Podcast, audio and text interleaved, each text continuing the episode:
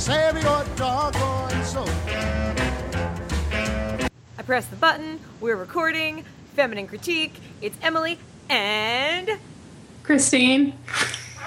yeah, we need to we need a snappier intro. I'm thinking with music and sound cues and all that stuff. Hopefully, I can just say Christine like that We'll every it that time.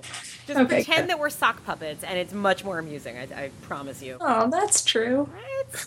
So today we have um, a mysterious episode to bring you.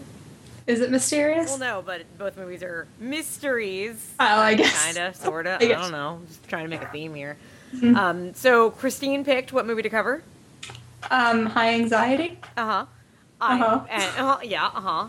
And I picked uh, 1985, I think. Yeah, you're right. Yay. Um, and this is episode five, right? episode five, indeed. Woo. We've we've survived four so far, and we're gonna keep on going. Uh, Um, before- one of us may die tonight, though.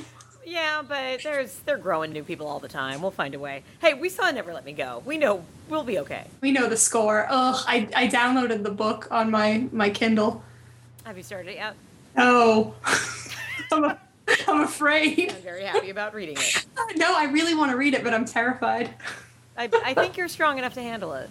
All right, I, well, I'll let you know once I start. All right, and we are going to before we talk about uh, you know these little movies, we're going to talk about what we've been watching. Hmm, yes. Oh, yes, Christine, what have you been watching? I've actually had a pretty decent run. Um, Well, it's been a while since we recorded. I feel like. but I'm not counting the ones we spoke about with the gentleman. I feel like I feel like, but I feel like I've seen more than usual. I went to the I went to the theater and I saw Killing Them. Softly. You went to the theater. The theater. Oh my Um, gosh! Uh, Killing Them Softly. I don't know if you know what this movie it's is. the Brad Pitt one. yeah. Okay. It made me violently angry. I didn't like it at all. I, I feel like that's like the what a lot of people are saying, but I don't and I don't like to just like say I don't like this movie because but I genuinely did not like it. Going into it, I didn't know that people didn't like it. Um, I almost fell asleep, which never happens. It was just not pleasant for me for whatever reason. So I, uh, ugh. Yeah. Yeah, nobody has given me any reason to want to see it. Hmm. Uh, I know it got very mixed reviews, and then I feel like one or two people, maybe in the like GGTMC boards, were was saying um, it was pretty good, Hmm. but uh, it, yeah, it doesn't seem to interest me. If it's on instant one day and enough people And look at it. the other side, then I then I might be interested to watch it. But It's I just it, I I will never say that a movie is bad. I truly believe there are very few bad movies, but this movie was not for me at all. yeah, that, and that, Um, that's a different way of looking at a movie too. Yeah, and, and another movie that wasn't for me was Hitchcock. Um, ah, uh, I guess it was a good movie. I don't know, but I'm it was not what I wanted, and I, I kind of knew that going in, but I figured I should give it a chance. Um, when I we went. I heard we- one line from it, like it was. What in line did? review. You, what Um, line did you hear? because I wasn't sure if I wanted to see. I was like, I don't know, like maybe like when it comes on DVD, I'll watch it.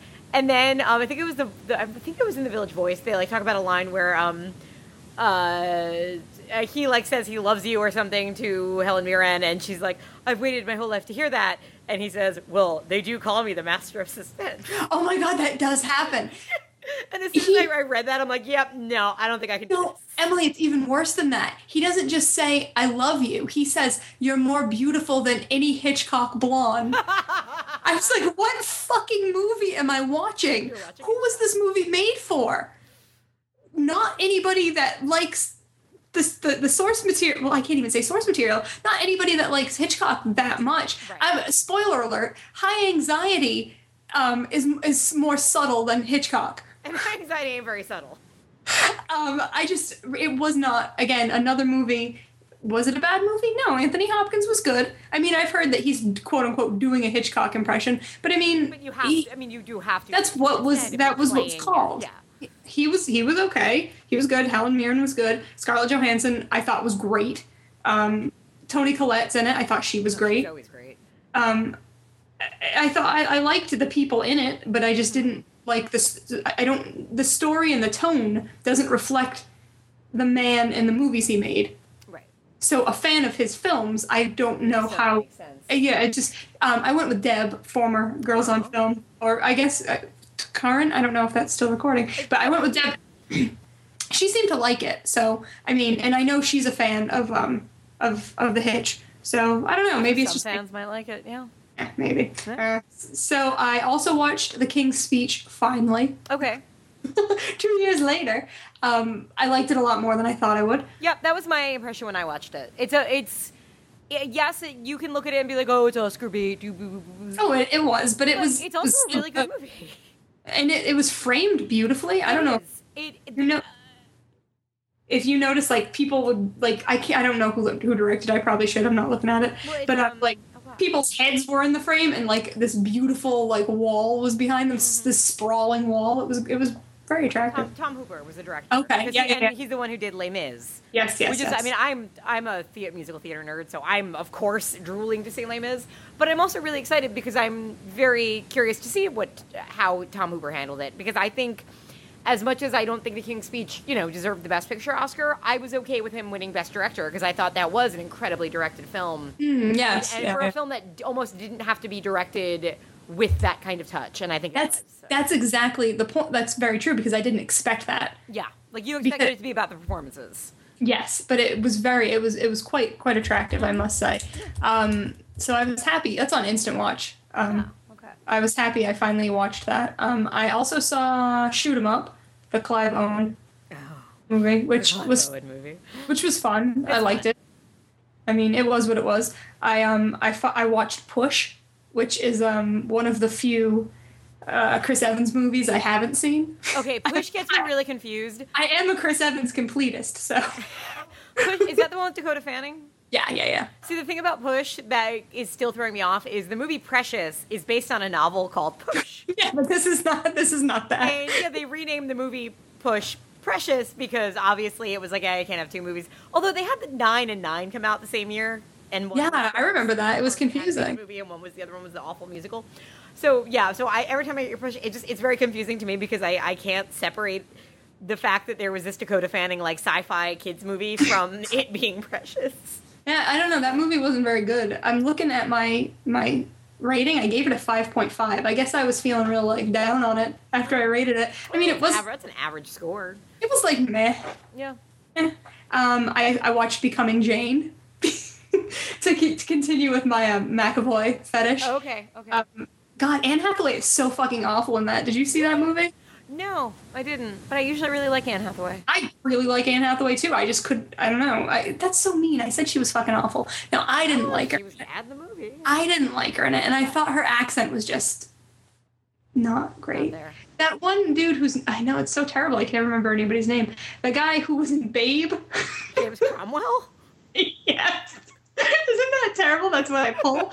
Um, yeah, I mean, Babe is a great movie. So he's he's in it and he's awesome and McAvoy's awesome in everything and then she's just kind of there being Jane Austen and having like a eh, accent. hmm, gotcha. Meh, whatevs. And then lastly, I saw Kill List. Have you seen Kill List? No, I've been told to see Kill List for two years now, and I still haven't seen it. Can and I don't want to hype it up. It is not. I do not want to hype it up, but this might be the most perfect film I've seen this year. Wow. It is not what I expected. Mhm. It is not. it- but if I made a movie, I would fucking make this movie. This movie was outstanding. I have never like reacted and gasped and like I was literally on the edge of my seat. Literally.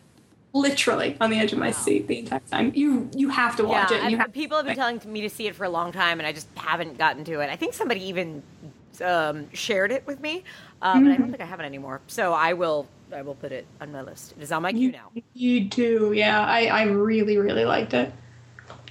Right, so what else No. No, that's me. I'm done. That's That, done. that, that was a good that was a good um, run for me. Uh, we've been watching American Horror Story, and that's Oh, season one it- or season two? season one because that just popped on Instant Watch. Right. See, I haven't. Um, I still haven't watched season one, even though I started watching it at the gym, and then I haven't been to the gym, so I haven't kept watching it. But uh, I'm, I watch season two now live, and it's it's fun. It's just so ridiculous. And James Cromwell plays like a Nazi doctor. And Wait, he's really? he's in it. Yeah, because what they did, um, I, I don't want to spoil anything. Like, Don't spoil it. Don't don't spoil. so I just won't say anything. Okay, I'm almost. We're almost done with season one. I'm I'm really enjoying it. Um, Yeah, I need to watch it. I mean, I, I really is like fun. it. It's again ridiculous but fun. But like like awesome, ridiculous. Awesome, ridiculous. Yeah. So that's me. What have you been watching? All right. Well, uh, a couple of random things. Uh, it being the Christmas season, trying to get some Christmas watching in there. And we had a Christmas party last week, and we started off the night by putting on the Muppets Christmas Carol. I know, it's Amazing. it's just perfect. It is wonderful. I can never say enough good words about it. And because there are two two reasons I think that movie is so great and so rewatchable. Let me get. Let me guess. One of them Okay. is one of them Bean Bunny. No, but Bean Bunny Damn. is so cute. Uh, no, my two reasons are Michael Caine. well, yeah. Okay. I, should, I, I probably should have gone with that first. Well, it's kind of obvious, but but just because he's because he plays it so well, because he doesn't give in to the cuteness of Muppets, he plays it as if he were doing, you know, acting on the London stage. And He must be made of steel. right. Like I can just picture like the outtakes of that movie being like, as soon as they yell cut, he, he just like hugs Kermit or something. Because that would how- not? But how he's so could you good be he sells it. Kermit? Uh, and then the other reason is it's Paul Williams music, and it's so Yeah. good. The songs Yep. are so good. To me, they are like the best modern Christmas songs we've had in a long time. I have not seen that movie in probably like Ugh. seven, seven years, Okay, something ridiculous they like that. They just re-released it. They put it on Blu-ray and re-released it, and now, so it previously had a commentary track by Brian Henson. Now it has a commentary track by the Muppets.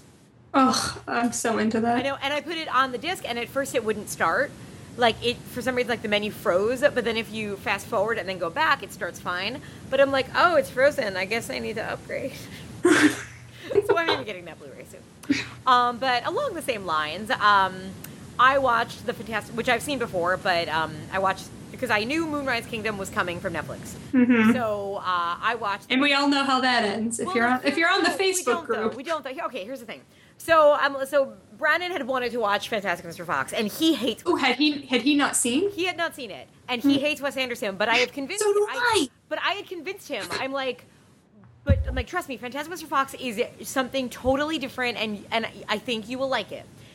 And so we sat down to watch it, and yes, he and I love it. I think Fantastic Mr. Fox is so good, and he's he he loved it too. And he's like, well, because it wasn't like, well, because it wasn't really a Wes Anderson movie. I'm like, no, it was a Wes Anderson movie It is. and it is a complete like, everything about it is a Wes Anderson movie. The music choices, the the style choices of the foxes, and the way they speak, and the teen character. Yep. I'm like, but because of the material and the style, it it's amazing, and it doesn't feel forced or hipstery. It just it's an amazing movie because it's so perfectly suited to him. It's mm-hmm. like he finally found a way to use his style in a like genre and story that makes sense for it, and it's so good. And so then the next day, I watch Moonrise Kingdom, and I just have the complete opposite feel of like it just like I know it's like I know I get it. Like that's his thing, is he's styled and everything else. But it in this case, it where whereas Fantastic Mr. Fox, it it, it is a cartoon, which makes sense because Wes Anderson characters are cartoons. Once I'm watching a live action movie that is a cartoon, I'm like, uh, What you are saying, it's making complete sense, and I I understand why Fantastic Mr. Fox would work for you and Moonrise Kingdom would not. But even though the characters are now children, it didn't work for you. it worked a little more than if they weren't. Yeah, because I because that's kind of like the middle ground, Yeah. rather than having like Owen Wilson running around, you yeah, know, point, and then that's like a fox. Yeah, and you know, I hate Darjeeling Limited because it is. which I like. I don't. it. Do you like um Life Aquatic? I have not seen Life Aquatic. See, I don't like that. Yeah. I don't know. I'm very I don't like it, which is why I'm like, well, I don't know why I don't want to. I'm very split down the middle on it. Yeah, I, I On like- him, on him. I don't know if I like him because I watch something and I'm like, oh, I hate this, Well- and then I watch something else and I'm like, this is amazing. Like, I don't know how much of it is just the mood you're in when you watch it. Like, if you're gonna buy his charm or not. Hmm. Because I mean, uh, like, it's it it's not a controversial thing to say. His movies are there is substance there, but they are the reason people like it or don't like it. It's the style. It's a very particular style that is the same in really every one of his movies. Yes. I think Rushmore is a little different because it was it still feels it's a little more conventional in some ways. it is a lot more. It's a lot more accessible. Yeah. Yeah. Whereas like Tenenbaums, and I remember when I saw Tenenbaums, and I was in like I guess I was in co- I think it was what Tenenbaums like 2000 or so, and so I was younger, but I was like just kind of becoming like oh yeah I know my film, and I loved Tenenbaums because I just thought it was I thought there were jokes that I was getting and other people weren't getting. Because I remember I saw it in the movie theater and I remember like laughing at stuff other people weren't laughing at, and uh, but that's the same but i think a lot of that is just well i was younger then and like cocky. And now i watch it and now i'm like oh yeah you're making jokes and i just think they're really i don't there it's I, and i don't want to just keep throwing out the term hipster but it's very easy to do when you talk about a wes anderson movie i guess Yeah, I guess. I, I don't I don't I don't know what hipster means anymore. I, so I just consider it that like it's the cool kids who are uh, you know take pride in not being cool well then I'm a hipster. Unless I'm totally deluded and I'm not actually. no, because you're not angry about it. Like with hipsters, there's like an That was, like there's that was a really big jump on my part. I was like, well, I am cool. I'm a hipster then. I'm cool and know that what's not cool. Yeah, I'm cool and don't think I'm cool. That must make me extra cool. I don't know. It's the I don't know. It's it's hard to put into words, and I don't think I've. Wow, I just discovered I have like big bruises on my knees. Never mind. Uh, Oh. Hey. It's a good thing it's not a video podcast. Uh, people would think I'm being abused by my Wes Anderson hating boyfriend. But yeah, so it's I don't know with Moonrise Kingdom. I sat down knowing what I was getting, and there I'm not gonna say I didn't enjoy it because there are there are things that made me chuckle and there are things I appreciated, but it was also, um, and I don't want to say predictable because it's it's not. There's weird things that happen that you don't expect. Yeah, no, but it's a pretty straightforward. Yeah. Mhm. And Yeah. so it, and it just in this case like there were things I found amusing and yeah certain actors can are like Tilda Swinton Tilda Swinton can do anything. Oh, I know she can. I just love when you yell Tilda Swinton. I'm like, yes, yes, yes. Tilda Swinton can do a Neil LaBute movie and I would watch it. And you know Edward Norton when Edward Norton does comedy it's amazing and he should do more So comedy. good. So good it. But it it yeah I don't know and maybe another day I'll revisit it in a different mood when I'm like high on pain medication for some reason. in the future I'm planning on you know taking a lot of pain medication. Taking lots of pain meds and watching Moonrise. And when I'm on those and I watch it, I may be like, I was so wrong, man. This is so much better than I thought. But it it was very much a, a and I purely a matter of taste. And this is definitely a case where I would never like argue the merits of that film with someone because I don't feel passionately about it. I am 50-50 on that movie. I can see it working and being charming and everything else, and I can see the argument that it's just typical Wes Anderson uh, moody crap. And I'm I can't make a decision on it, and so I won't. Okay, well, don't then. I don't want you to. I will not. Uh, a couple of other things I watch because I also like. At first, I wasn't watching anything, and all of a sudden, I realized my list was big. Um, Seeking a friend for the end of the world with our old friend Oh. Keira Knightley. What did you think? I still haven't seen Still haven't it. it? No. Did you get it from Netflix? No, I, I never. I haven't gotten it. I reorganized my queue Oh. clearly because I got I got push and becoming Jane and shoot shoot 'em up.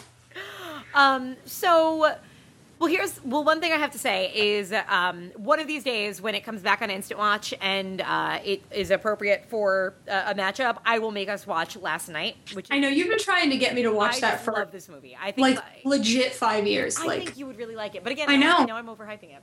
But Last Night is a similar premise. It is the last day of the end of the world, and you have everybody in Canada planning for it. It's a very Canadian movie.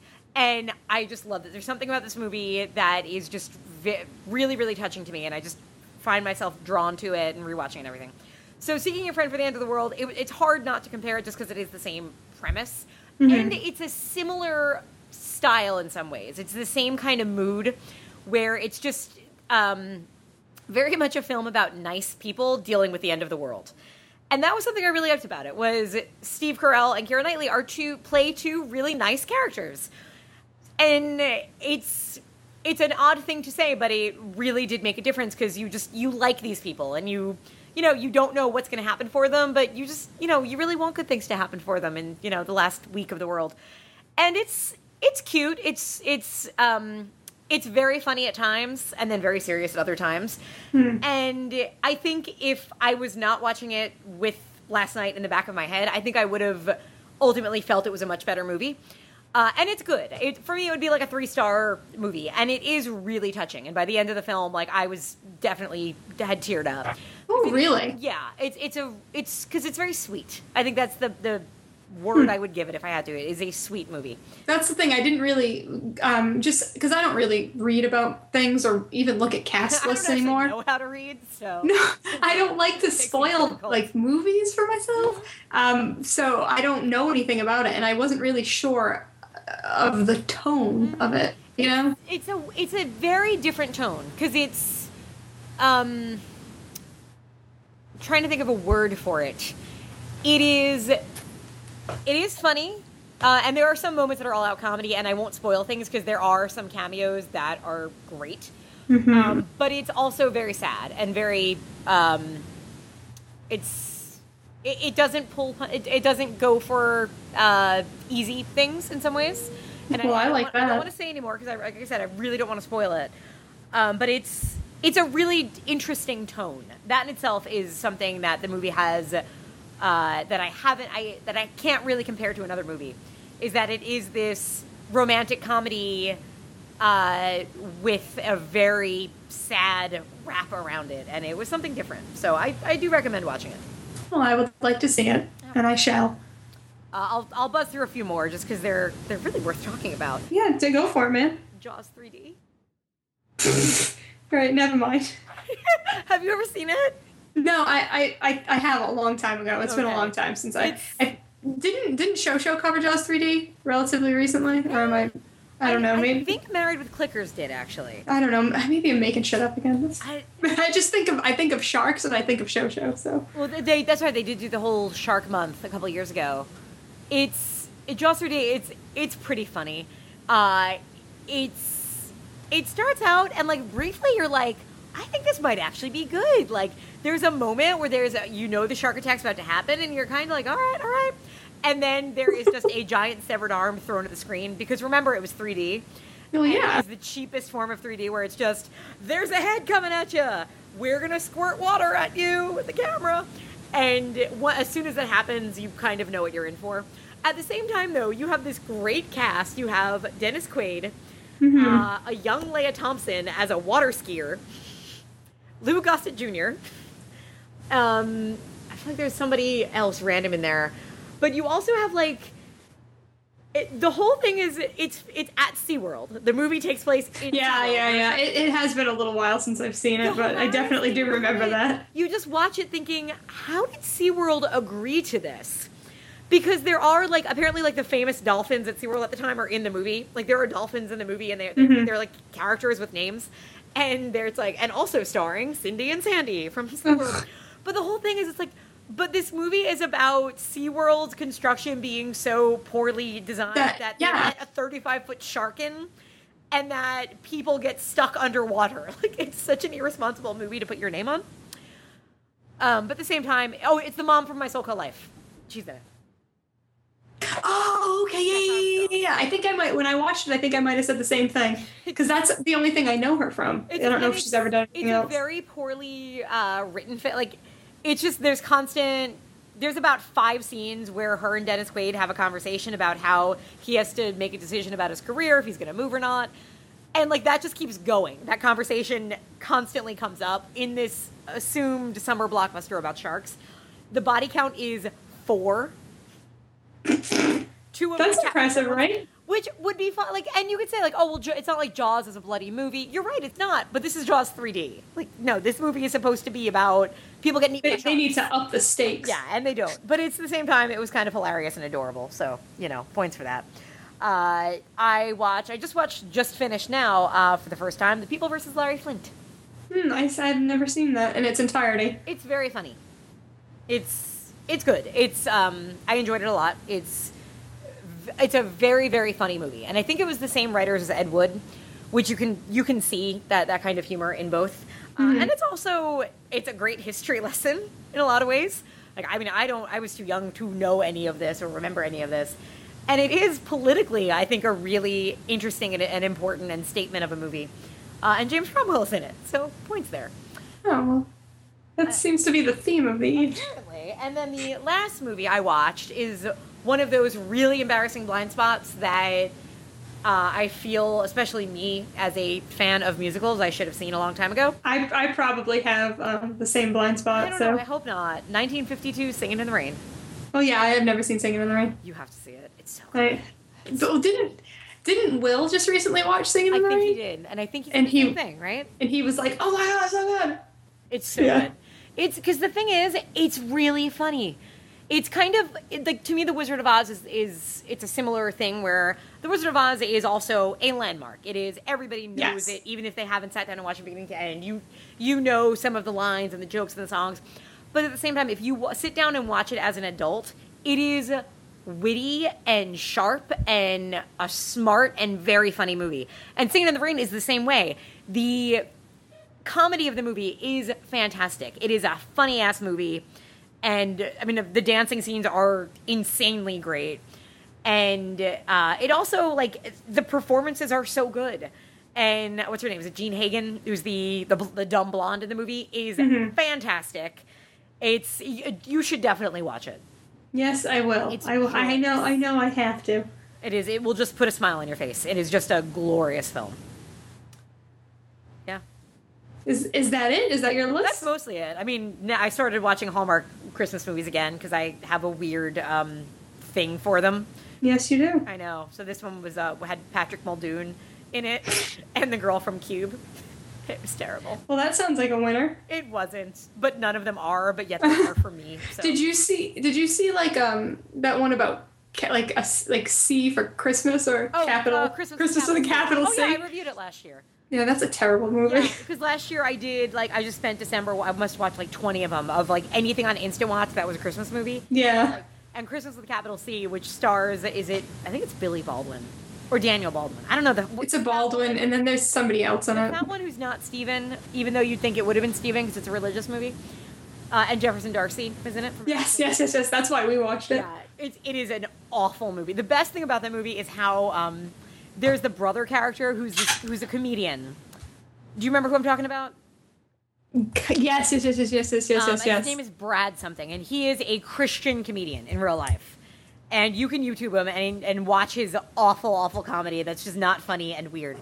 And, um, oh, and so he's in the movie.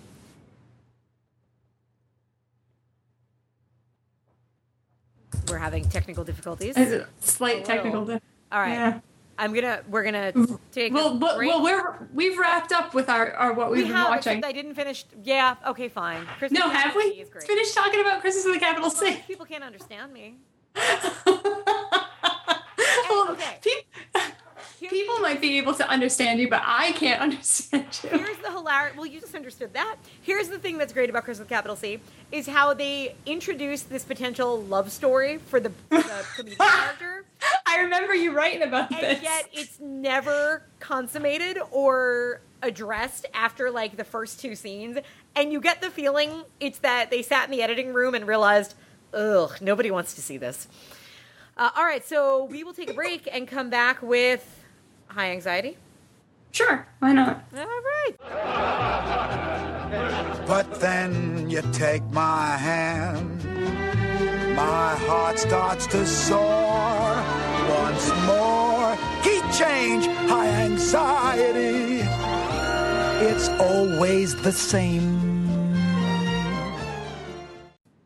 Welcome back. Welcome.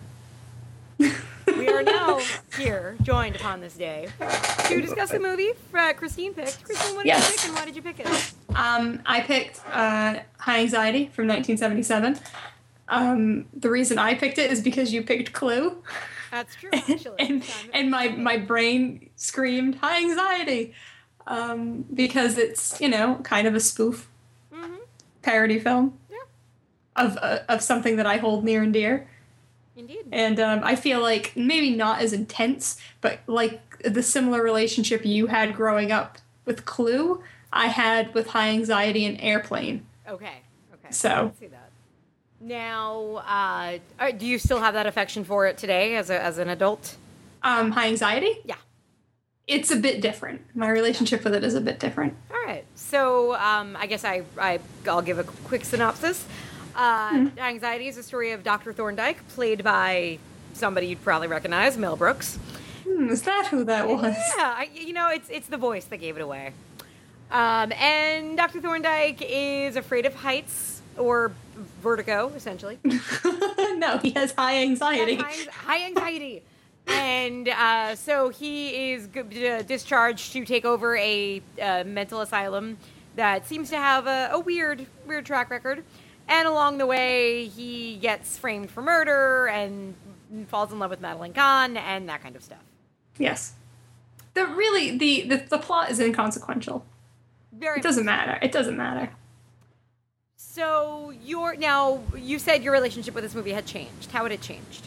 Um, well, when I was, it's really funny because, not to show my hand so so early, but most of my memories of I have very vivid memories of watching this movie. Most of my memories of this movie apparently are from the first like f- maybe 35 to 40 minutes. Okay. Everything I laugh at in this movie, I laugh at the same things every time. Mm-hmm. And it's all within the first 45 minutes. Something happens for me, and this might just be because of my relationship with, with it when I was younger, but I like I fall out at the very end. Mm-hmm. Like there's something about it. It could just it could be pacing, it could be story, but I, I have a hard time looking at it objectively enough. But it's my enjoyment of it is is the, exactly the same as when I was a child, but for different reasons. Okay. Like I appreciate some of the gags a lot more. Right. Um, like to to go chronologically, like right when you right at the beginning when when um when Mel Brooks is going through the airport and, and the music is just swelling and and, and is just so overwrought and he walks out of the airport and he says what a dramatic airport and that cracks me up i don't know and i feel like that's the same shit i laughed at when i was like 10 Right. It's I could see that. It there are some very some gags that did have me laughing. Mm-hmm. Did you find that all of them were in the first half of the film I think because what is the- what is the runtime of this? One, I would say it's about an hour thirty. It's about ninety minutes. yeah nine okay And I watched it. It's funny you say, you say that actually because I watched it kind of that way unintentionally. I started watching it on the bus to work one day, um, got and got to about the thirty-five minute mark, and then came back to it a few days later and finished watching it on my TV. And yeah, and I I can tell you I wasn't loving the first thirty-five minutes, but there were definitely like a couple of things seen like the scene with um. The guy who's afraid of werewolves and has dreams about werewolves that is that the scene is brilliantly done. so funny. And. And and as a ten year old, I laughed hysterically at that, Yeah, but for that. different reasons than than now. Mm-hmm. Like the same things. Like I just thought the music was funny and him walking through the airport was funny, but now it's funny because like that's meta. that's how a Hitchcock film would Right. would would open. But he's now acknowledging that it was just the airport. It wasn't the opening of the film. It just the Right. airport was very dramatic. Um, Oh, it's, still is, it's, it's funny because we were earlier talking about how like, you know, some movies just aren't for you and everything else. And truth be told, I'm not the biggest Mel Brooks fan, and I say this with a lot of grain, a lot of grains of salt stuck in my throat. Uh, because I and I don't punch me for saying this, but I have never watched The Producers, and I, Oh, know, I- I, know I have to. I haven't either. You haven't either? Okay, I mean, I've seen Yeah. the Broadway musical uh, and the movie, which is not good, uh, but I've not watched the original film. Um, I think uh, Young Frankenstein, I it competed with something when I was a kid. I don't know what, but there was something that like I used to argue with people about which was better. And I, Young Frankenstein, especially, I appreciate. I think the style, the style of it, and the um, performances and everything. I see what they're getting, and I understand why so many people love it. But I just don't find it funny. And Robin Hood Men in Tights, I really don't think is very funny at all. Really, I think Yeah. I think Young Frankenstein's funny. I think. What about Spaceballs? Here's Spaceballs. I'm, I love Spaceballs. Okay, so here's the thing. I'm afraid because I haven't watched Spaceballs since I was a kid, and as a kid, I loved Spaceballs. And yes, we all know it might have been because it was Rick Moranis, but He's so cute. even without that, as a kid, I really did enjoy it. I haven't watched Spaceballs probably since I was like 12. and I'm kind of nervous to revisit it because I would be very sad if I feel the way I do about most Mel Brooks films. Um, so I don't know. I, I don't know. I I might rewatch it one of these days, and it might hold up for me, especially Spaceballs, where I have such an affection for the source material because I, you know, I, I'm a Star Wars fan, and so I think that might carry me over anyway, and it might just be a better film. I don't know, but it's it, there's something to, about me. Mel Brooks, I think, is a, is a funny man. Blazing Saddles, yes, I think is great, but I think with Blazing Saddles, there's a whole separate reason for that. But in general, I'm just I don't know. His humor doesn't crack me up the way I think it does a lot of people. Um, and so this movie, High Anxiety, feels that there's a, a big thing I can appreciate about it. About it is the Hitchcock homage. Some of them, the whole picture as a Hitchcock film, I think is really neat, and I think he, there's a lot of gags that really work. Yes. I think there's a I agree. lot that I just don't think are funny. Mm-hmm. You know, the birds reference. There's birds that fly on them and they poop on them. But see, I think the first the first half of the birds gag is funny. I think the bird just the birds landing is funny. Had it just stopped there, Mm-hmm.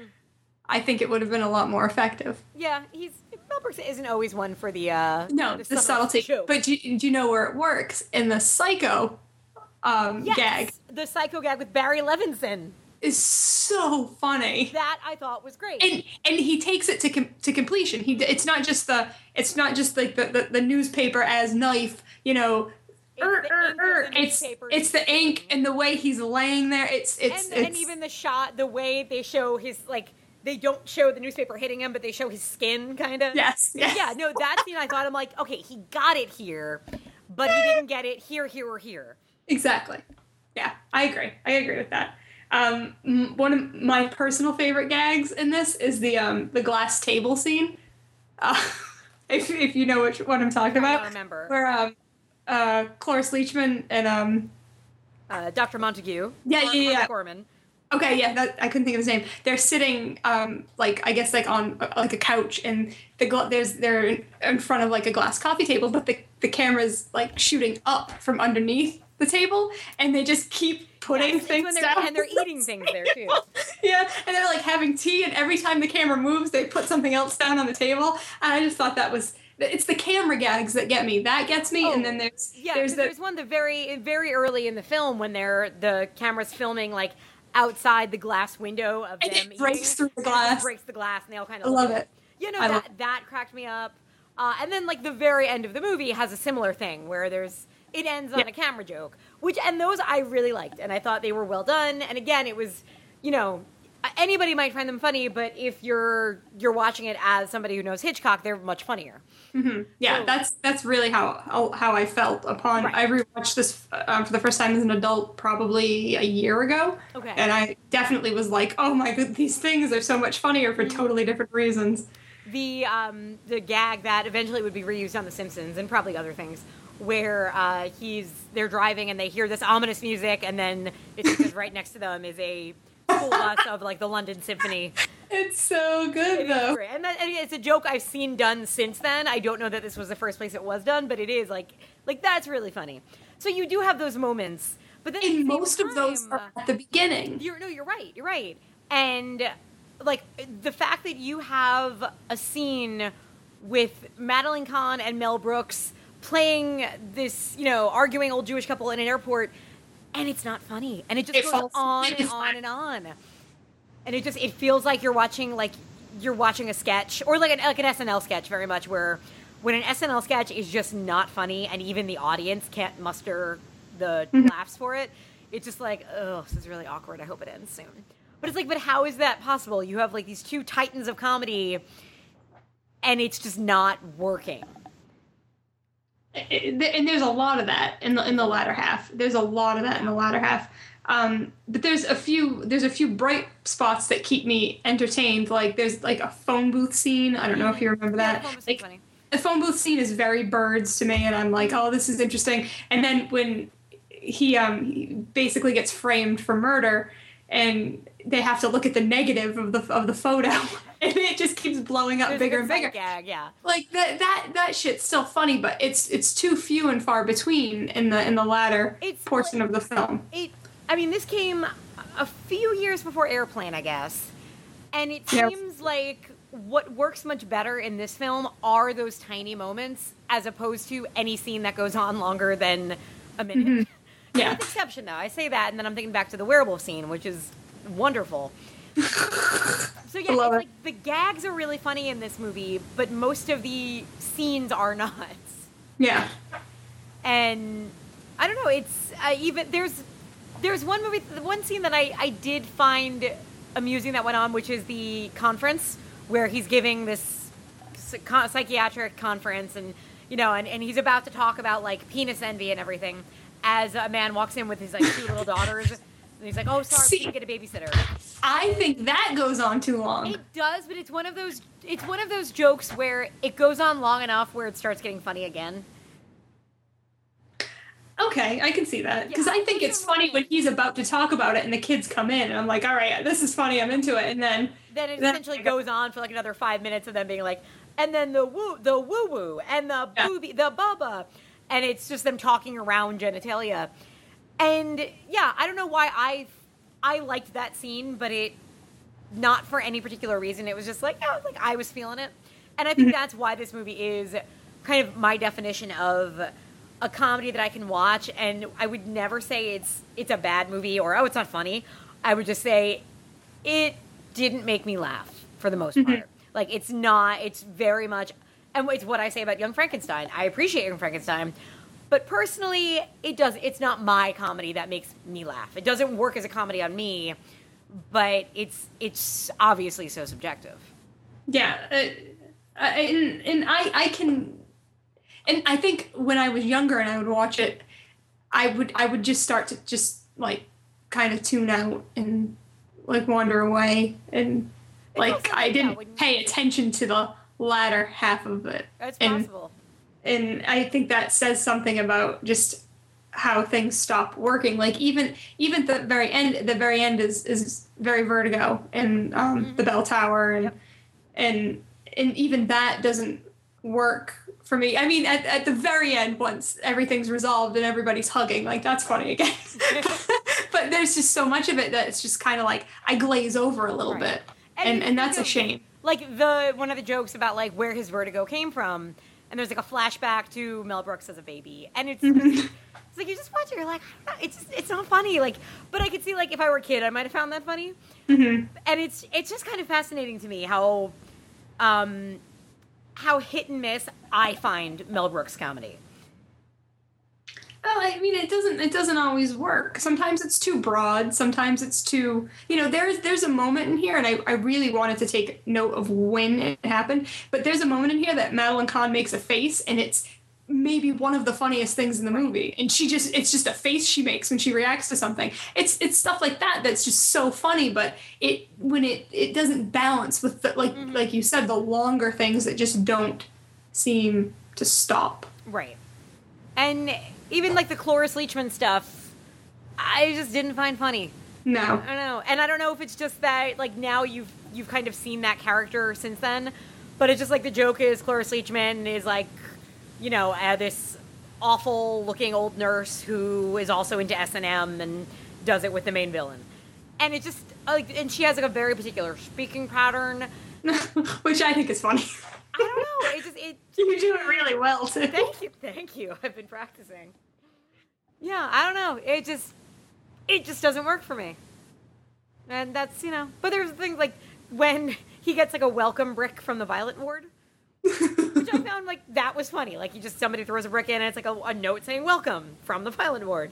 Like so yeah, it's the little things about this movie that worked for me. But when I compare this to something like Airplane, where I am laughing every with every almost every joke. Mm-hmm. It's because it is a spoof, but it's not. um It's well, I get no. What's what's the word? It's a parody, not with elements of spoof, as opposed to like Airplane and Naked Gun, where it's just every beat is a kind of is gag. is a send up or a gag or yeah yeah yeah Yeah, yeah. and it's not that one form of comedy is better than the other because if anything, one could argue that you know the kind of more spoof comedy is easier and and Mhm. everything else, and that's why you and lazier. But at the same time, to me, from my experience, it's just funnier. but I'm also simple like that. Um, I no, I don't. I don't disagree. I um, I, I picked this and I knew I wasn't gonna love it. So I mean, I I, I- know my relationship with it. It's just uh, there there are so many there are, for me so many positives that I can't. Oh, I'm very Yeah. glad I saw it too, Yeah. because it is. It's, it's one of those movies that's often talked about. Uh, the, and again, the fact that it has the all the Hitchcock and love. It is. It, it's a loving ode to Hitchcock. It really is, and the whole um, the structure, especially of the first half, when they're when it's very like much in the um, the mental hospital is like spellbound. Like that's the whole thing is, and and the, a new doctor comes in, a head comes in, and like there's jealousy, and and I, I thought I did never really notice that like until the last time I watched it. I was like, wow, that's the whole like main crux of the plot is like a, a Hitchcock movie. Yeah, the, the bigger picture of it, I think, is fine, and it, it's interesting because I almost like you could almost take it in one of two, like two opposite directions, and I think it would work better. You could either do gag a minute of Hitchcock, and it could mm-hmm. work, or you could do a very straight telling that's just kind of ridiculous overall, and it would work. Where you're you're not doing these little quick gags, you're just kind of making the whole overarching story is kind Yeah. of ridiculous like that. And this movie kind of co- tries to combine the two and have it both ways, and that's It does, what because work for me. at one point when he goes into the hotel and he says, "Oh, I thought I requested nothing higher than the second or third floor or whatever he says," and oh no, a Mr. MacGuffin called and changed, and, and it's stuff like that where you you're like, okay, well, I, if you had just picked one way, if, if everything was going to be like that, okay, or just have the gags be part of the story, not just these little like winks, you know. Right, right, right. Yeah, Yeah. definitely. The uh, I think there's something that just made me think of something in that the elevator. Oh no, it's gone. I'm getting old, man. Lose Aren't we all, and stuff. I tell you, it's getting bad. Yeah, Har- Harvey Korman. It's it's funny he's in this because it just reminds me that it's time that time of year again to watch a Star Wars Christmas holiday special. Oh, you. Once a year, you have to do it. I've never seen it. It's it's. I mean, it's. I know, awful. it's- I it's mean, infamous. is legitimately awful. Like we're saying, we don't like to say something is bad, but no, that is that is. No, that's that's infamous. I, I know all about that. Well, it's funny because I was worried when after I finished this movie, I'm like, oh wow, I'm like this is might be the first episode where like Christine and I end up like really disagreeing on a movie. This will be. Oh no, no, no, no, no, no. I, I, I knew what I was getting into, and I kind of had a feeling I knew where you um Yeah. fall. So, do you have any other notes, or uh, are Um, about ready to grade this bitch? No, my notes basically were um just like um dramatic airport, the camera through the window, basically just like what I laugh at. that was that was that was Man it. kicked in groin. It was fun. Oh, oh, you didn't mention the boxing scene, but the boxing scene I the laugh boxing at. scene was cute. Yeah. Um, oh, and the other thing, there's a musical performance, and I really like it's Mel Brooks singing, and I really like that he yells in the middle of the song "Key Change" because I do that when I'm singing karaoke. He's he's cute during that scene. I like It's, it. it's, it's it is it's, it's Sinatra. All right, so Christine, uh, wait, who grades first? Oh, I don't know. Do we even have a thing? I feel like we should have a thing, but I don't know if we do. Um, so quality of movie, what do you think? Let's start with Um. Quality of movie, I'm gonna give this a six point five. okay. Um, it's just how how I feel. If the if the if the back end was stronger, Mhm. um, it would definitely be higher. But uh, enjoyment, I seven point two five. I don't like to do those. I like to try to keep it, but I'm gonna say point two five. Um, just because I I really like it, and eyes are so like that scene with the glass table is like I can think about that and I cough. it's like my favorite scene. So, and any, That was the best and any- and anytime I see now, like like when I actually watch Hitchcock and I see these things, it, I, I can I can remember fondly to those Right. gags and I chuckle a little bit. I can see that. So, so six point five and a seven point two five for me. Okay, my my marks. It's a tough one. Um, I think for No, quality, be hard, be harsh, I, be I will. I will. Um, I think quality of film. It's tough because I'm trying to decide how much of it is my taste just not gelling with the material and how much is it that the material just isn't there. Um, so I think for quality of film, I'm going to say 5.75 for me. Uh, my enjoyment of the film is actually going to be lower than that because I think I know, I know, but I think this is one of those films where it's a I could because for me again, it's a very because it's a personal thing for me. I think this is a better made film than it is a made film for me in some ways. Um, so my enjoyment, I would probably say a five. Yeah, Yeah, I can see that. yeah. Like if I didn't have the the fond fondness for it that I had, it probably my mine would probably be lower. Yeah, because for me it is like I will probably never rewatch it. If it's on TV one day, I may kind of watch it if it's at a moment where I know there's I know. a gag. If it was on TV, I would watch the first half and then start to wander out of the room. Right. I've done it numerous times. Yeah. Um, I mean, I could even go lower. No, I'll stick at five. Okay. Now I'm just getting greedy with like, well, maybe I'll give it a lower well, mark. actually, let's say two. Say negative seventy-eight point six three. Uh, all right, so that was our thoughts on high anxiety. Uh, come back now, and we will talk about Clue. I am gonna hang up and restart the call. By the way, I didn't have to record that. Ole ding dong, lang-a-lang-a-lang, Doom-ba-o, dooba-dooba-day. Lasciami sognar, sei baci tuoi ancor tu mi farai sospirar. Ti vorrei dir che solo te io saprò amar. Lasciami sognar, sweetheart. Hello, hello again, shaboom and hoping we'll meet again. Lasciami sognar, io sogno ancora di averti tutta per me. Aspetto solo una parola d'amor da te. Lasciami sperar, sweetheart. We're back to talk about a little movie. Yeah. It's called Clue. Called Clue. I picked this one. Uh, I this might very well be the first movie I watched on VHS.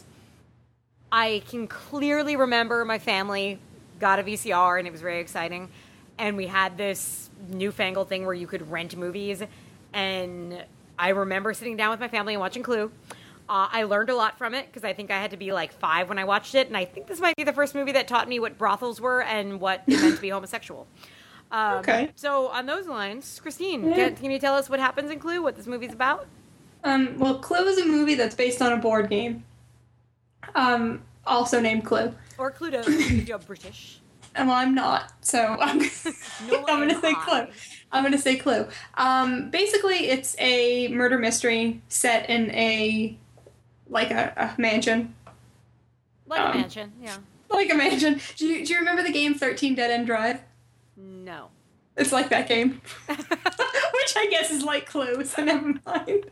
Um, yeah, so it, it's um, basically that. It's a murder mystery, but it's funny.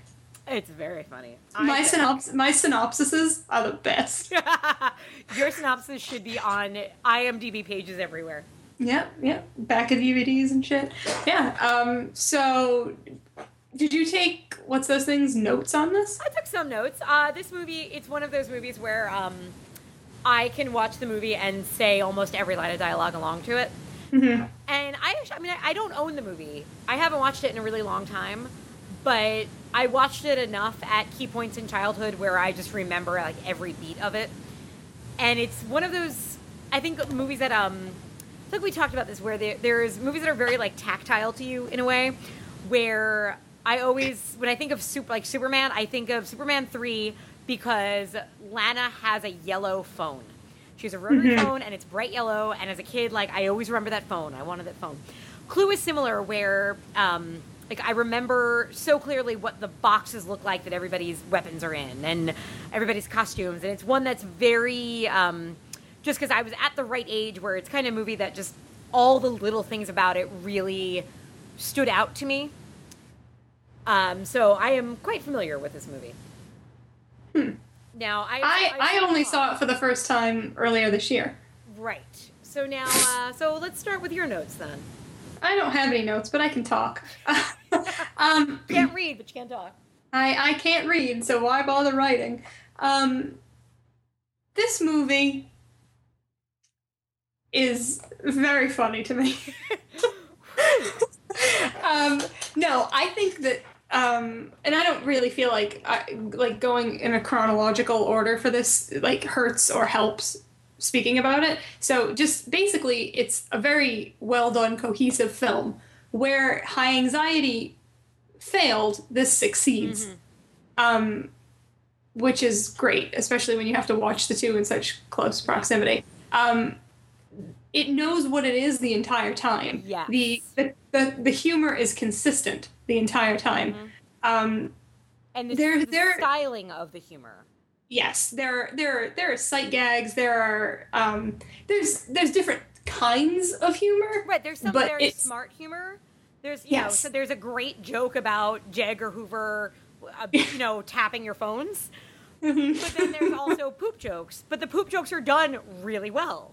yeah it- it's um so i for that i really i really appreciate that. I also appreciate that this is an interpretation uh, of the game.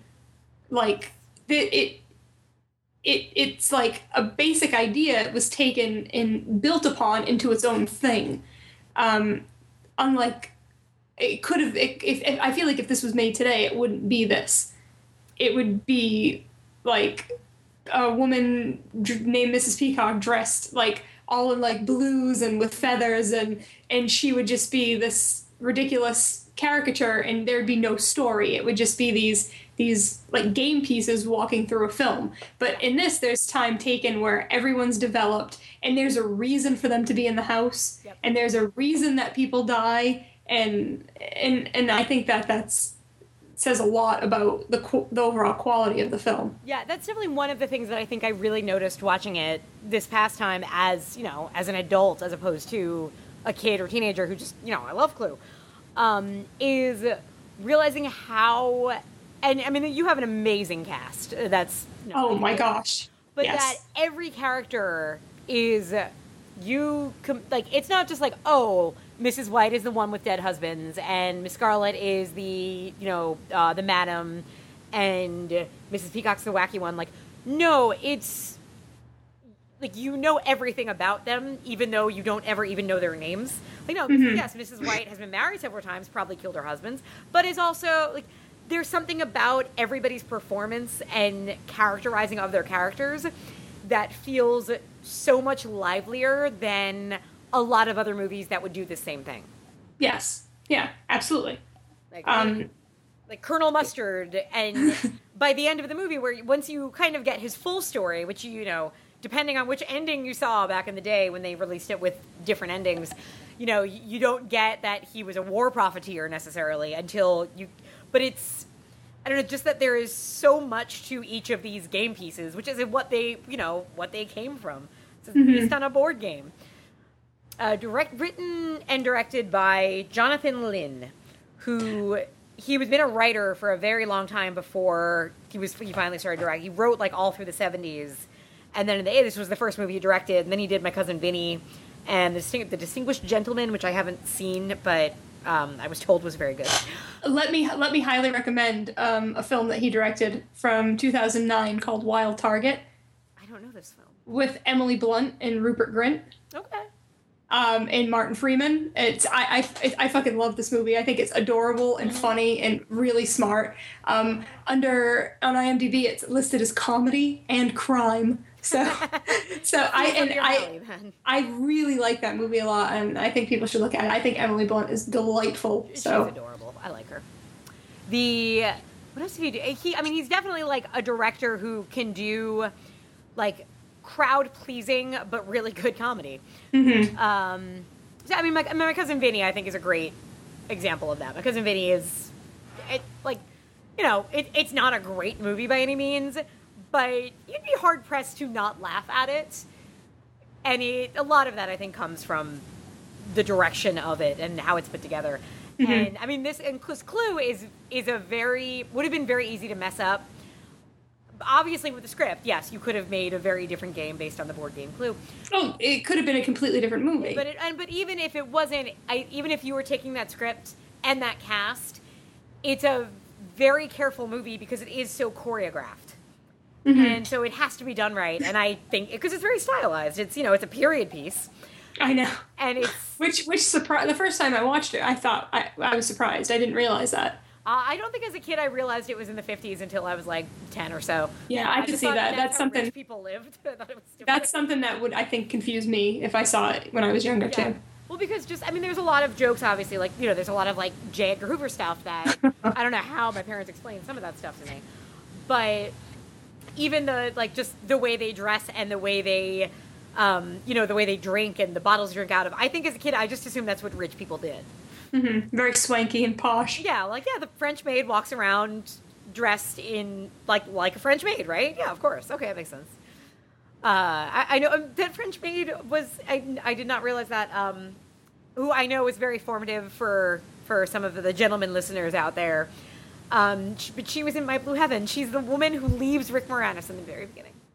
Colleen Camp. Colleen Camp. She's in Yeah, yeah, yeah. She's in everything. I'm, br- I'm like Well, I'm gonna bring I her. realized once I looked her up. I'm, I real, I'm like, wow, she's everything, including But My do you- Heaven. Do you not do you not recognize her younger? Because that's kind of my issue. I, I don't know her You don't. that young. I, I guess, tend- Let me see again what else she was in. Um, she it's well, it's funny now because I look at uh, like her IMDb profile picture, and she looks it's the same, but just you know, uh, several decades older. hmm Um, but you're oh my god, she was in everything. Was she on an episode of SVU? I don't know. I didn't see it when I gonna there. Everybody. Um, da, ba, da, ba, ba, ba, ba. election. She was Tracy Flick's mom in election. Mm-hmm. She's been. I mean, I've seen her in a ton of shit. Just like, you know, around. She was in the Babysitters Club movie. Which I love. I love the Babysitter's Club. I remember her in Die Hard with a Vengeance. Mm-hmm. Yeah, I do remember in that. Uh, Last Action Hero, Wayne's World, Mrs. Vanderhoff. Who's Mrs. Who's, who are the Vanderhoffs in Wayne's World? Wait, isn't is she? Is he? Is she Garth's mom? Oh, yes. Uh, No, no, no, no, no, no, no, no, no, no. Wait, no, who- no, who no, does- no, no. Okay. All right. Sorry. Tell me who. Tell me who she is. She's, um, she's. It's so big. Does it frighten? No. She's the wife of the head of the TV company. Oh, oh, okay, yeah, yeah. Noah I haven't seen that. wife. I haven't seen that in a minute. It's been a long time. Um, we should do that one day. All right, we can do it if you want. It's, it's just one of those movies that I'm always happy to watch. Um, but anyway, yes, Colleen Camp as the maid with a lovely set of breasts. Yes. You, you can agree to that, right? yeah, absolutely. Yeah. Um, She's and- smoking hot in that movie. If I was her, I would, I would, I would like walk around with that movie in my pocket and be like, "Hey, you want to see what, by the when I was is I smoking hot?"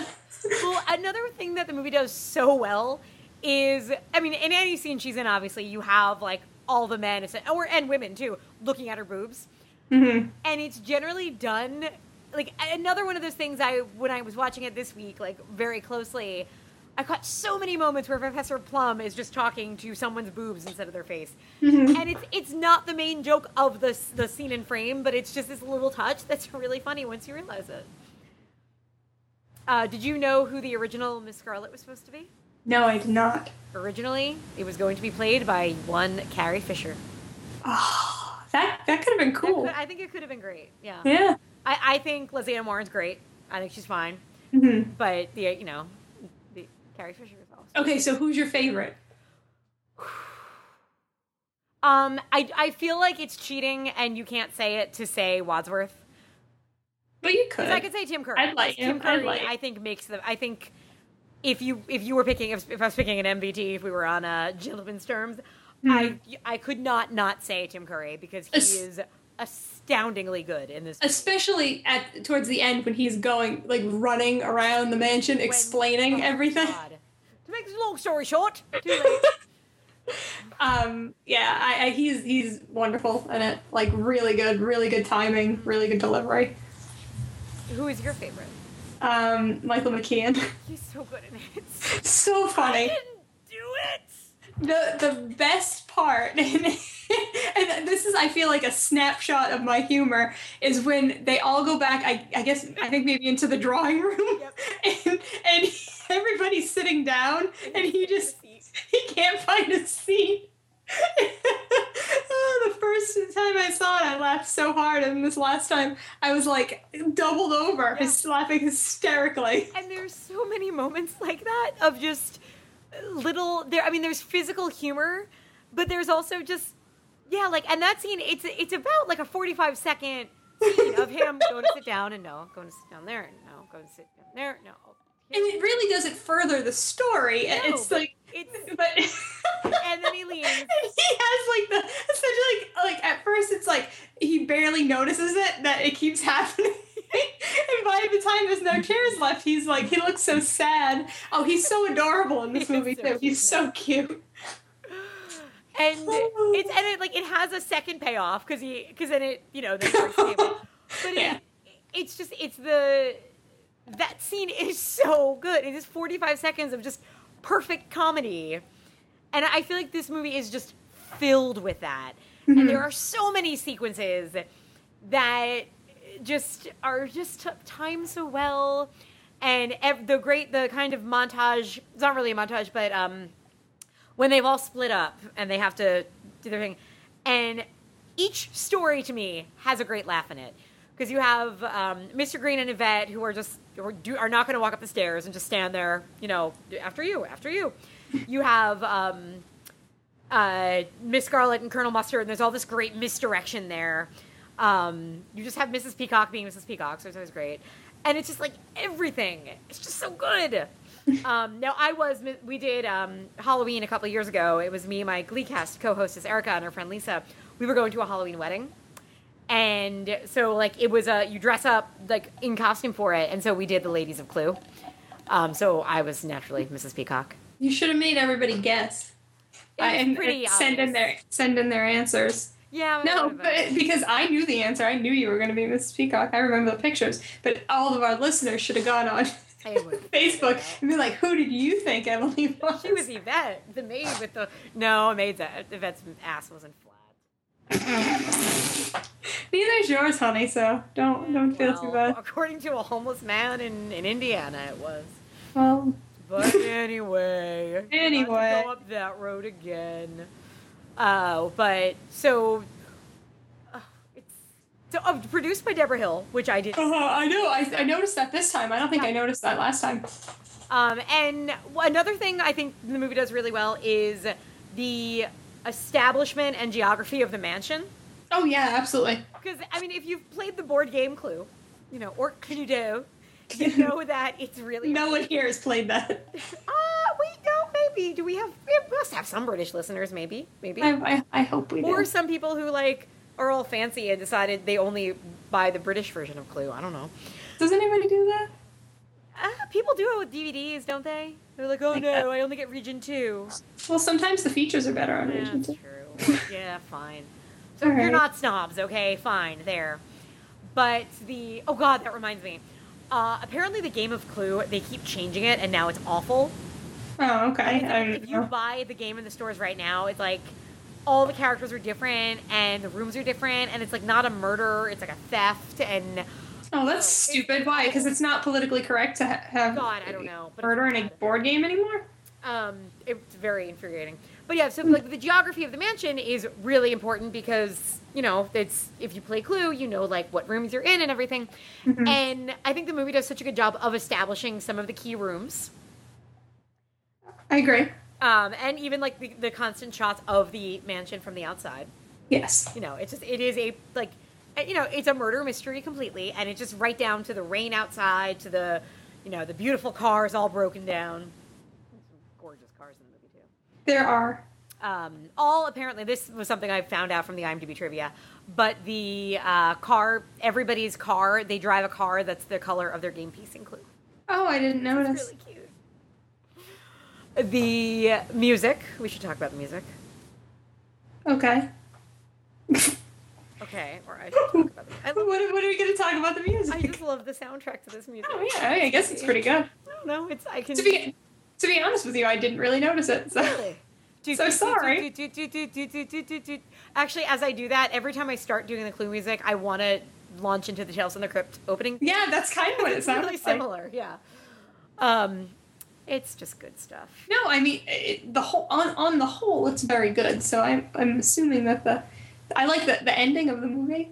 Not like the not like the not like the actual ending. I mean like the closing credits. I should Oh, be more right, clear. right. I think those are fun.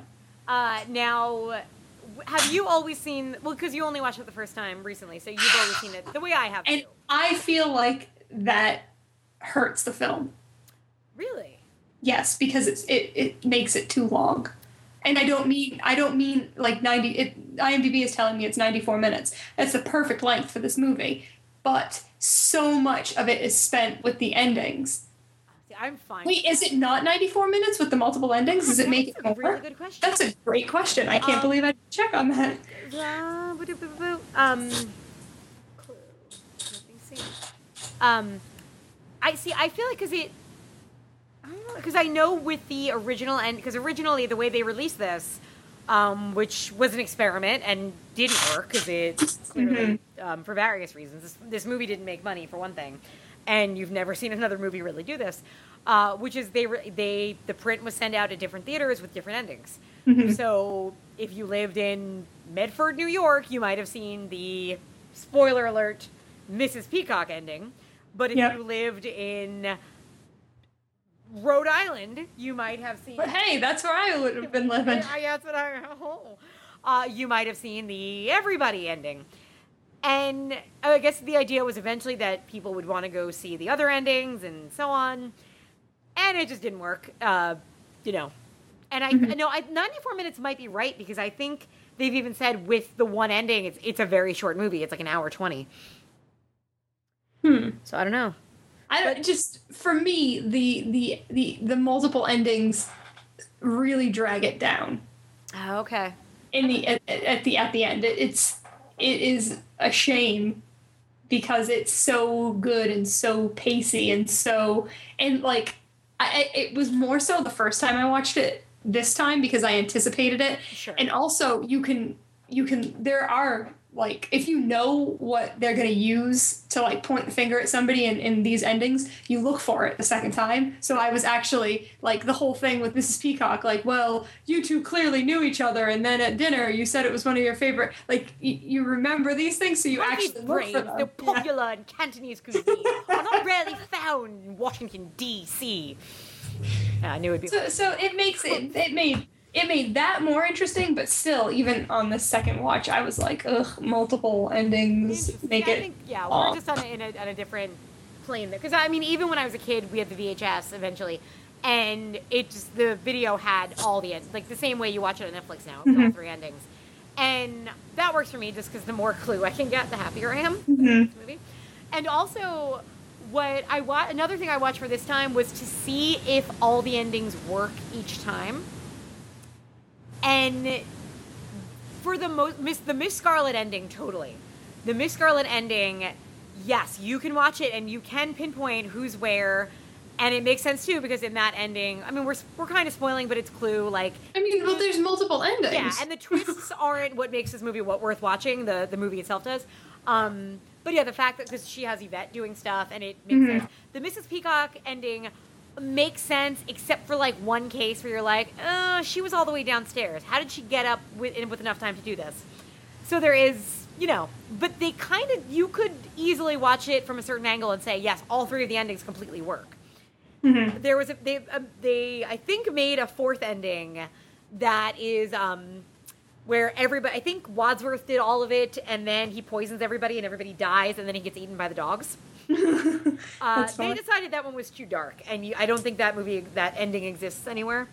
Another movie that is screaming for a special edition release. The Is anybody? I was gonna say, is anybody other than you looking for? No, that's not. that's not true. I like. Oh, I. Yeah, I think it. I think it deserves it. yeah, and Clue is another movie that I think has a a sturdy cult fan base for this movie. Yeah. It, again, it was kind of a dud when it came out, but I think a lot of people found it on VHS and And I mean, the, the cast alone is enough to to to sell somebody on this, even if the premise isn't, you know, something that would grab them. I mean, you just Tim Curry and Christopher Lloyd, and I mean, come on. And um, if nothing else, you watch this movie for fl- flames uh, on, the on the side of my face, heaving. It's Madeline Kahn's Flames moment. Everybody's seen it. Uh, it's on YouTube. Just type in "Clue Flames" and it will come up. I'm sure. She's hysterical. She's so good, and that was improvised. That was just her doing something, and it it's amazing. She's so good. Everyone is so good in this. Um, it. Yeah, I, I just think um, so much about this movie works. So many of the jokes work. As a kid, they worked on me, especially the ones I didn't get. Uh, just because I thought they were, I assumed they must be funny to someone, and now as an adult getting them, I'm like, oh, now I get. Them. Well, these are funny. Yeah, wow. Hey, about about that. Uh, and what what what more can be said about Clue and how great? it I don't know. I don't. I don't. I don't think I have much more to say. Um, another movie that I would recommend if you like Clue uh, is would have been another movie that would have been a good pairing with this is Murder by Death. Too close of a pairing. I say too Yeah. close. That's a good point. Um, Murder by Death is so good though. It really is. I watched that for the first time this year. Yeah, me too. Oh, because it was on Instant for a while Mhm. too. Yeah, Yeah, I enjoyed it. it's this. It's a very similar idea. It's a little spoofier, mm-hmm. uh, but it's hysterical. And you have Mrs. Peacock again, Eileen Brennan. Yes, I like that movie a lot. People, I think most people hopefully have seen it, but um, this I read. Didn't I read that this? I think I read somewhere that a lot of Clue was based on that. But I could totally see it. I mean, it's a it's a it's a just a typical like mystery. It's a like a, a whodunit kind of thing. In, So at I a mean, mansion, at a secluded mansion. you Yeah, know, I mean- church people. Uh, and and that one and Maggie Smith is so good in that movie. oh, I love her so much. Uh, and with Clue, Clue has uh, an interesting credit. John Jonathan Landis. John Landis? Jonathan? That how we're referring? I don't I don't know if that's actually his name, but I'll call him Jonathan. Uh, he has a story credit on here, and I think he helped develop the script. But I don't. I think the majority of the script is uh, Jonathan Lynn, Mm-hmm. and it's great. It is great. Yeah. So, uh, rating this movie. Yeah, You rate. Oh God, it's a hard one to rate because I'm so attached to it. Go with your heart, man. Okay, well, my heart doesn't. There's no scale for my heart. Okay, so quality of the. It's. Oh God, this is hard. Quality A of the movie. ten and a ten. Call it a day. I can't, do that, can I? Yes, you can if you I- want did I to. give Atonement. I gave Atonement a, a nine or a nine. I don't remember. I don't remember what. If if I were to rate Atonement now, I would I would give it like an eleven. okay, I'm gonna give Clue quality of film because I think it's a comedy. I just I think it's a perfect comedy. It it makes me laugh the entire time. It does not have. You might find the death the the, the multiple ending slow slowing. Uh, to me, they, they, they, Slowing. they don't slowify anything. I just I grin and laugh at this movie from beginning to end. So, quality of movie, I'll say nine. That's fine. Don't don't. Okay. Uh, quality of life improved. This movie's a ten for me because I can never not watch it. There are some things that if I were to rate, I would give them ridiculous. That's why we're never going to do them on the show because I would give them ridiculous scores and talk about them ridiculously. We'll never do them. But I completely respect your nine and your ten. That's what you did. A nine and a ten. Yeah, because I would feel wrong not the amount of enjoyment and years of enjoyment this movie has given me. Um, I would feel wrong not giving back. You owe it. I do. I do. Your Um, ma'am. My um, quality of film is going to be an eight. Okay. Uh, my quality of life will be a seven point five. Wow, interesting. So you're just another case where, uh, yeah, quality of life was lower than uh, quality of film. Well, I know. I. It, it's it really is the the end. It's really the end. It it slows it so much that it takes it it, it ends on a, a low note for me, which is a shame because it's it's so. I'm gonna so- go home and sleep with my wife. Well, I love that. I fucking love him in this so movie. good. Oh, he's so funny and so cute. His delivery is awesome. Yeah, but I mean, seven point five. That's nothing to. No, it's, you're right. You're right. Okay. It's not. It's not a fifteen like you just gave it. It's not a 972.3, but hey. All right, so that was Clue. That was Clue. Uh, so a couple things as we close up. Um, Netflix instant recommendation. Do you have one? I do have one. Um, my instant recommendation is "The Wind That Shakes the Barley." Have you seen it? No. Oh no, I was I was thinking of a different movie. which is why I'm excited. But I know I know this movie. I have not seen it. This is um Cillian Murphy starring Mm-hmm. film um about when is it? I don't really know when it's set. Oh, okay, 20th century Ireland.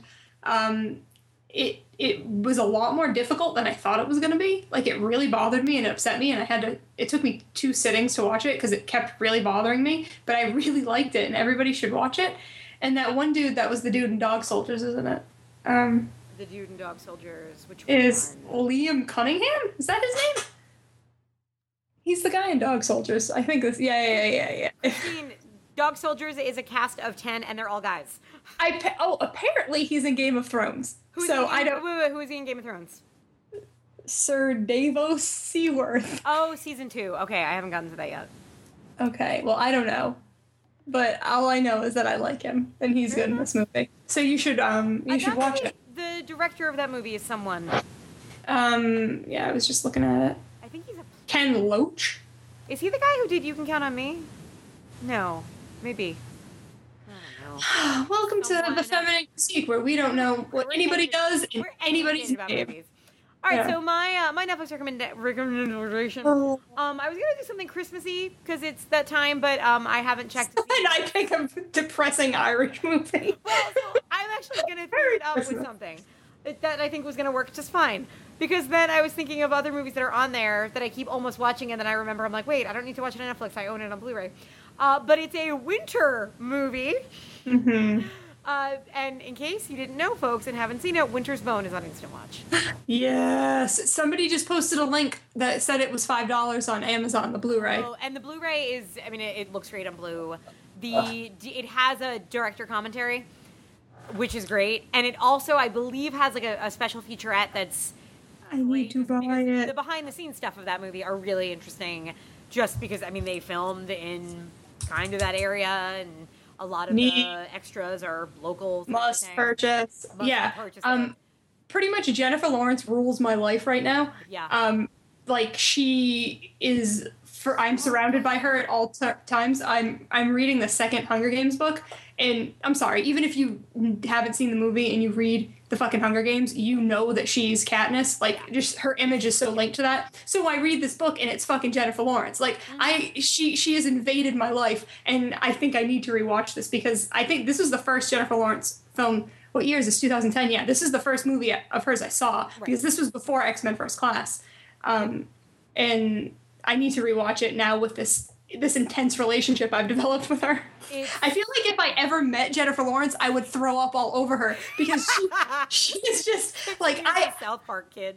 I think she is just the, the best thing ever. I love her. No, I agree. And she's like 19, or now she's like 22 or something. I don't know, 1990 she was born. Do the no, she's she's 22. She's eight years younger than Yeah, us. like when she did Winter's Bone, she was like 17, I think. Yeah, she, Um, well, she's just yeah. incredible. She's amazing. And she's awesome. She's great. yeah, and Winter's Bone is so good. Yeah, if there's a way you haven't seen this movie yet, please see it. Yeah, it's it's just so and she's so good and um oh god, John Hawkes is so good. And this is the movie that people was like, John Hawkes needs to stop playing that character, though. no, this was this was the movie that we're like, oh, that people Oh, and like, then- that guy, what is his name? Oh, And then- John Hawkes. He is great. I have seen him in Oh. everything, and now he'll finally get an Oscar nomination Oh, he did, right? for this movie. Yeah, he did.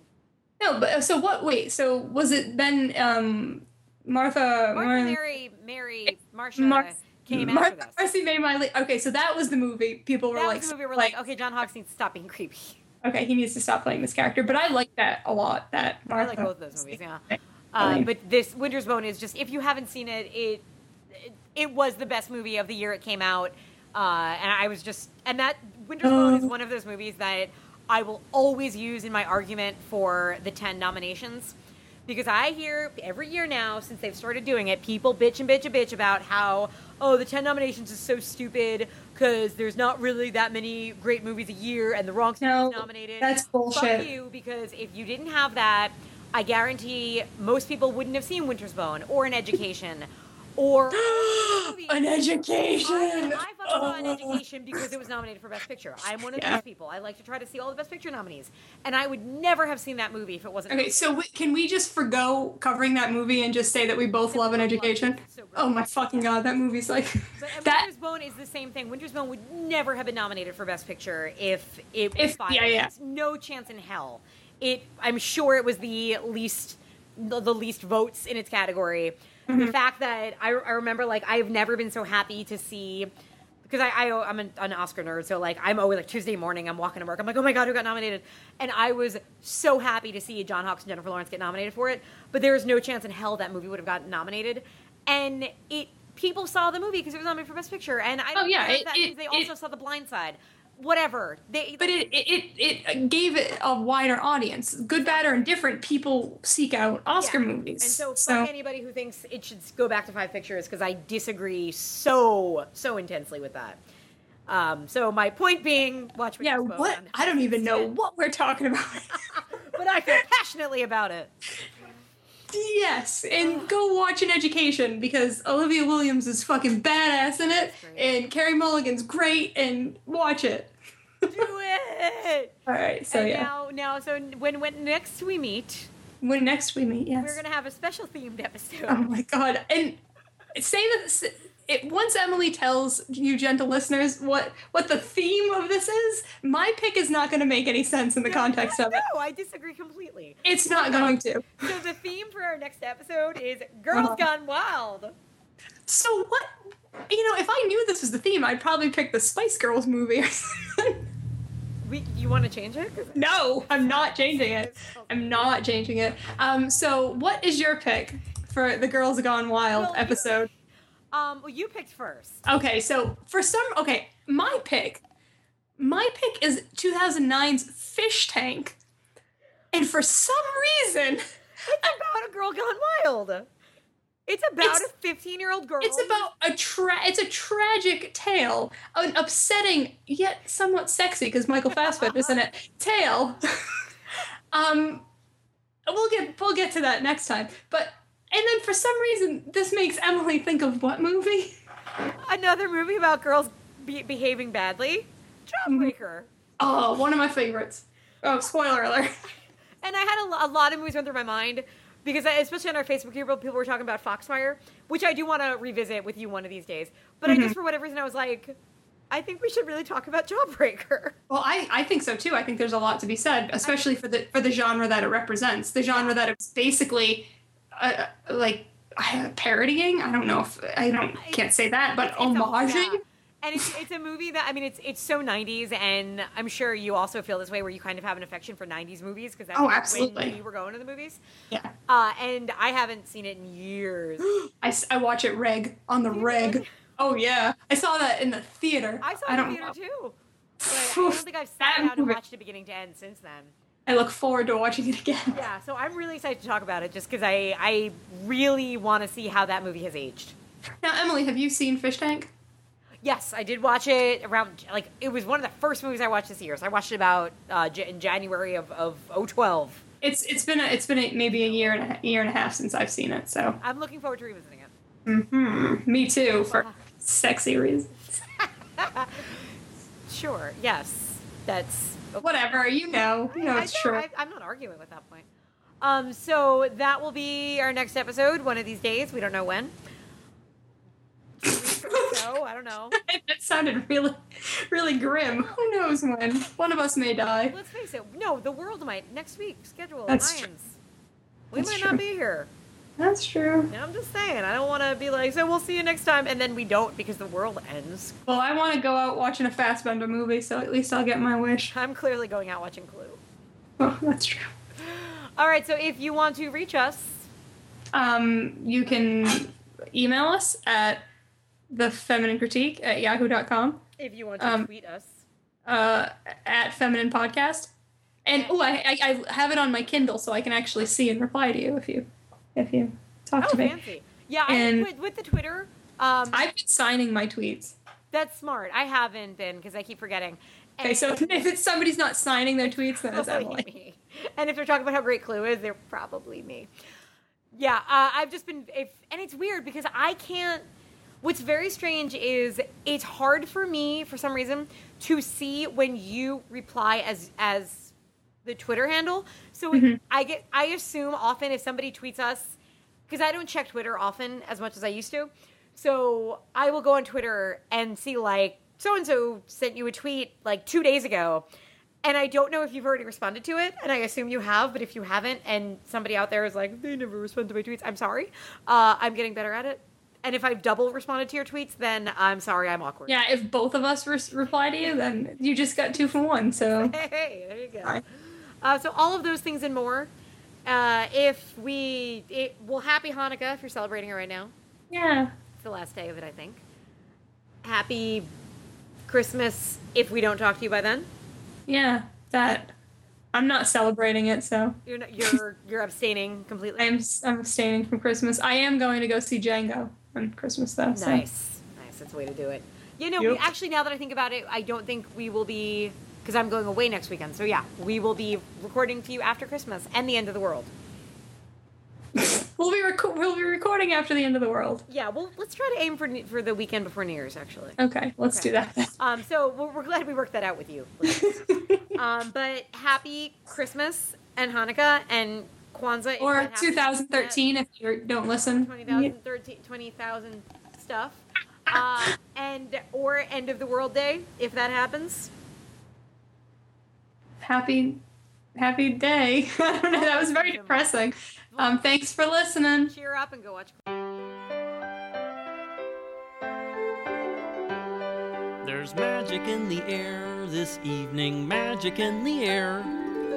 The world is at her best, you know, when people love and care. The promise of excitement is one the night will keep. After all, there's only one more sleep till Christmas.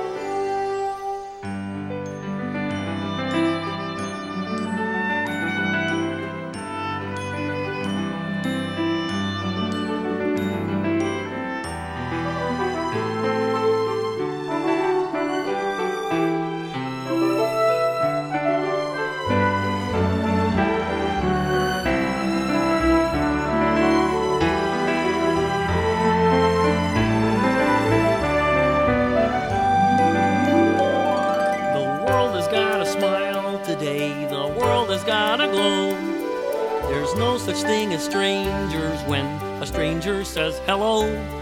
And everyone is family, we're having so much fun. After all, there's only one more sleep till Christmas.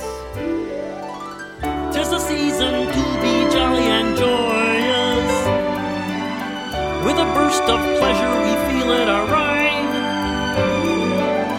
It's a season when the saints can employ us spread the news about peace and to keep love alive.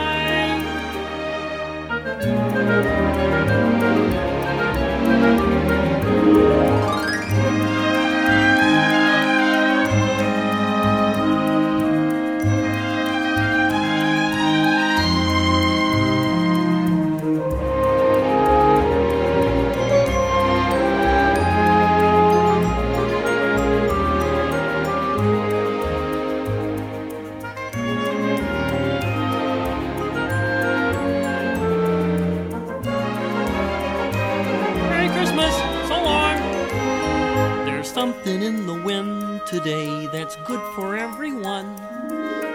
faith is in our hearts today. We're shining like the sun. And everyone can feel it. The feeling's running deep. After all, there's only one more sleep till Christmas. After all, there's only one more sleep till Christmas Day.